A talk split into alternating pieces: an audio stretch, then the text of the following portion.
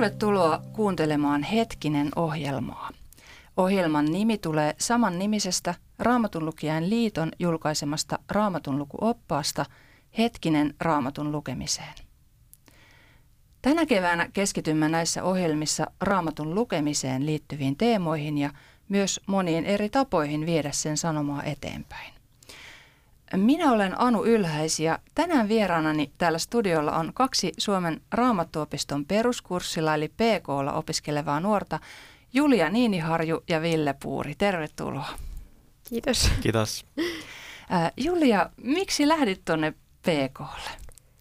Hmm, no, mulla oli muutama kaveri, joka oli aiemmin käynyt muutenkin opistolla ja sitten erityisesti yhden kanssa tuli juteltua jo sen omin opistoaikoina tosi paljon PKsta ja se oli tosi tosi fiiliksissä siitä ja oli ihan tosi innostunut ja rohkaisi muakin jo silloin, vaikka mä olin ihan lukion ekalla, niin että sitten omana välivuotena meet kyllä tonne ja kertoi niin paljon kaikkea hyvää, että sitten jotenkin itsekin innostui ja pisti korvan taakse ja sitten kun lukion jälkeen rupesi tuntua, että kyllä se välivuosi voisi olla ihan kiva, niin sitten tiesi ainakin, mitä haluaisi tehdä. Mm, entäs sulla, Ville? Mm, no mä halusin pitää opiskeluista välivuoden, että vähän niin kuin rentoutuu, mutta sitten toisaalta myös niin kuin, ö, oppii enemmän raamatusta ja just syventyy Jumalasuhteessa ja olin itsekin kuullut tosi paljon hyvää tästä PKsta, niin sitten ajattelin, että tämä kyllä oikeasti vaikuttaa just semmoiselta paikalta, minne haluan tulla sitten välivuotta viettämään. Mm. Ö, mitä uutta te olette tämän syksyn aikana oppineet ja kokeneet siellä? Hmm. No ainakin ihan super paljon raamatusta, että jotenkin ajattelin aiemminkin, että tiesi jonkin verran, mutta kyllä on saanut niin kuin oikeasti syventyä uskossa ihan tosi paljon.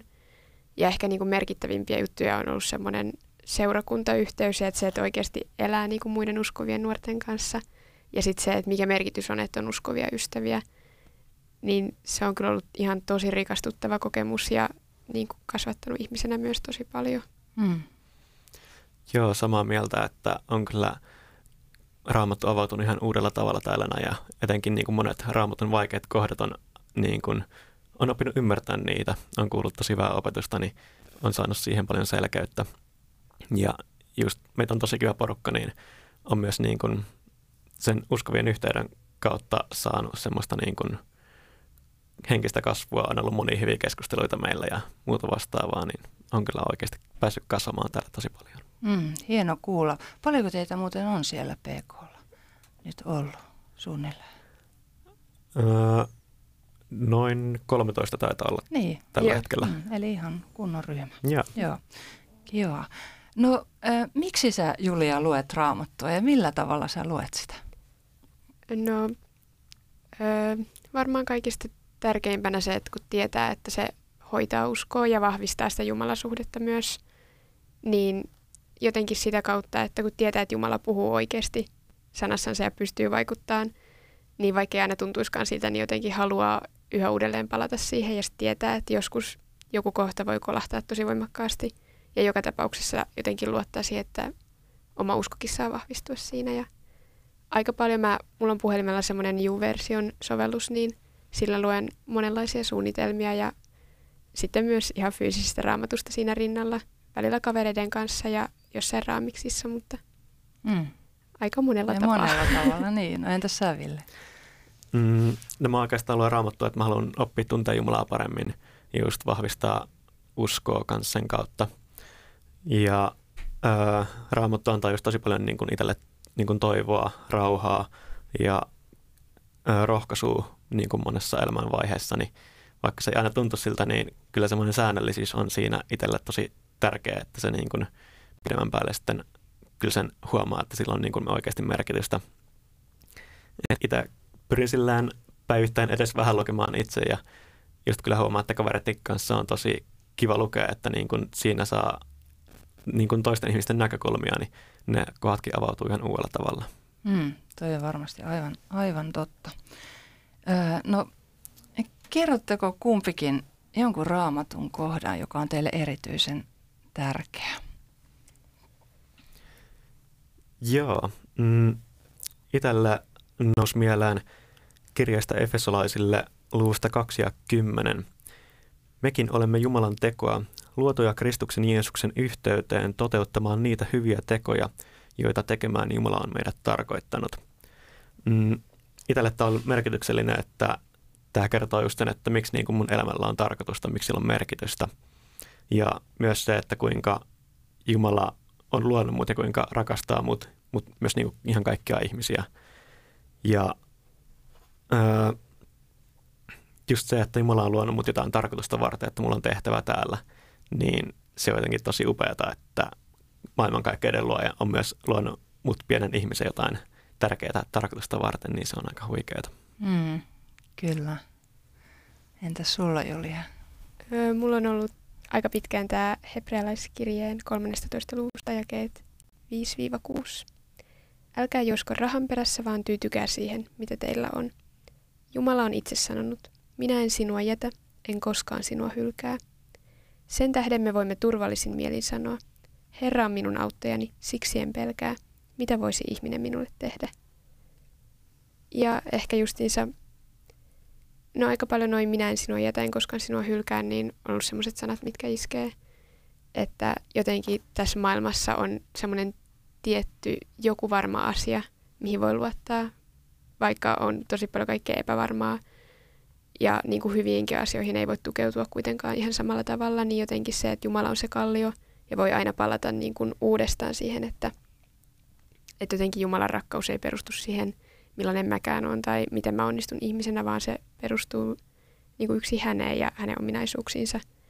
Ja jotenkin se, että Jumala ei koskaan hylkää, niin sit siinäkin voi jotenkin nähdä ristin aina takeena, jos itsellä tulee epäilyksiä ja jotenkin palata aina uudestaan siihen, että okei, no Jeesus on kuollut mun puolesta, tuntuu musta miltä tahansa.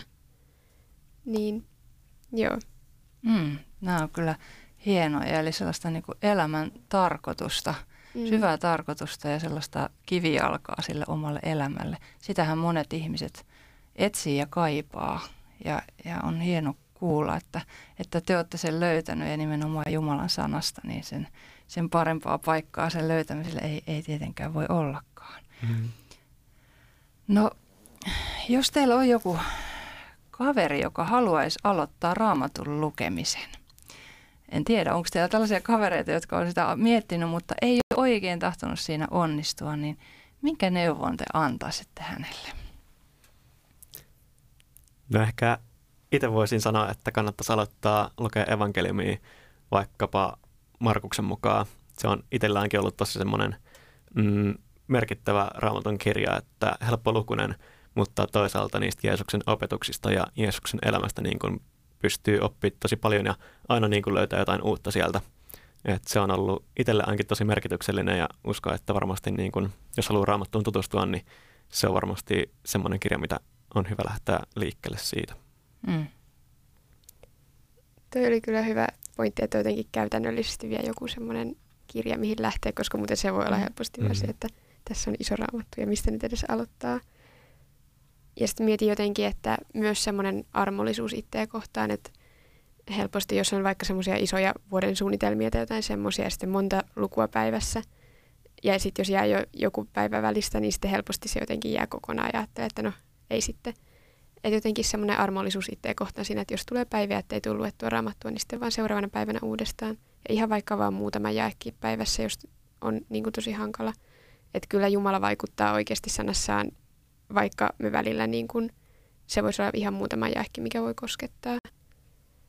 Ja sitten ehkä myös, niin kuin, mitä me molemmat sanottiinkin aluksi, että vaikka ei välttämättä tuntuiskaan siltä, niin siltikin jotenkin yrittäisi saada siitä semmoisen tavan, että lukisi ihan vaikka vähän sen ja ajattelisi, että se ei olisi niin kiinni sitä tunnereaktiosta, vaan että Jumala oikeasti vaikuttaa joka tapauksessa ja kasvattaa. Mm. Mm. Joo, kyllä. Mihin aikaan päivästä te muuten itse luette raamattua? no se vähän vaihtelee, mutta ehkä ilta on semmoinen yleisin aika, milloin tulee itselläänkin luettua raamattua. Joo, ilta on kyllä mullakin ollut hyvä, mutta se on kyllä vähän niin, ongelmallinen välillä siitä, että jos on aika myöhäisilta ja väsy painaa jo mm. muutenkin, niin sitten saattaa vähän jäädä. Mm. Aamu on kyllä myös ollut ihan kiva, mutta ainakin opistolla on ollut aika myöhäisiä aamuja itsellä, mm. niin siinä ei kyllä paljon ole jäänyt aikaa sitten monelle. Mm, joo, se on varmaan hyvä löytää sellainen hetki päivästä, jolloin, jolloin niin jaksaa keskittyä. Mm. Että mä tiedän, että monet, monet aikuiset ja vanhemmat ihmiset lukee niin kuin nimenomaan aamulla. Ja tietyllä tavalla se onkin silleen hyvä, että sä saat siitä niin kuin sellaisen tietynlaisen ravinnon sit siihen päivään. Mutta, mutta mä en itsekään ole koskaan oikein siihen päässyt. Että mä oon kanssa tämmöinen iltalukija ja. kyllä. Ja tuntuu, että on niin jotenkin tosi hieno käydä nukkumaan sen kanssa, että on niin lukenut raamattua. Mm. raamattua, vaikka sitä tietenkin työnni puolesta luen päivisin. Ja niin kuin teki siellä nyt opiskellessa luette päivisin, mm. niin sellainen oma hiljentyminen on kuitenkin, kuitenkin aina tärkeää ja mm. vähän erilaista. Kiitos Julia ja Ville näistä, näistä ajatuksista ja, ja jotenkin sellaisesta innos, innostuneesta eh, tunnelmasta, jonka, jonka tähän niin kuin loitte tähän raamatun lukemiseen ja siihen, mitä se teille merkitsee, niin se on, mä ajattelen, että se on tosi niin kuin, sellaisia tärkeitä, hienoja asioita, joita to, niin kuin sanoinkin tuossa aikaisemmin, että monet ihmiset niin kuin etsii ja kaipaa elämäänsä ja etsii sieltä täältä, mutta – on hyvä niin kuin jotenkin ymmärtää ihan meidän kristittyjen ja sitä viedä sitä asiaa eteenpäin, että, että raamatussa niin kuin se kaikki löytyy ja vielä niin paljon suurempana kuin mitä me ikinä voidaan edes niin kuin sillä me etsimisellä ajatella ja kuvitella. Ja oikein siunattua vuotta 2022 teille Kiitos. opintoihin ja, Kiitos. ja kaikkeen muuhun. Oletko kuulijamme joskus huolissasi raamatun tuntemisen kaventumisesta Suomessa? Haluaisitko ryhtyä vastaiskuun? Tai innostaako raamatun sanoma sinua niin, että haluaisit jakaa sitä muillekin? Ryhdy vapaaehtoiseksi raamattu-lähettilääksi. Raamattu-lähettiläät voivat toimia monenlaisissa tehtävissä, esimerkiksi pitämällä raamatun lukuoppaita esillä tai omassa seurakunnassaan raamattupiirin tai kerhon vetäjinä. Tehtäviin saa tarvittaessa perehdytyksen Raamatun lukijain liitosta ja niissä voi käyttää valmiita materiaaleja. Viedään yhdessä evankeliumia eteenpäin, sillä koko Suomi tarvitsee Jumalan sanaa. Tämän ohjelman tuotti Raamatun lukijain liitto. Raamatun lukuopas hetkisestä ja Raamatun lukijain liitosta ja myös äsken mainitsemastani Raamattulähettilästoiminnasta saa tietoa ja hetkisen voi myös tilata numerosta 045 122 3 664 ja sivuilta rll.fi.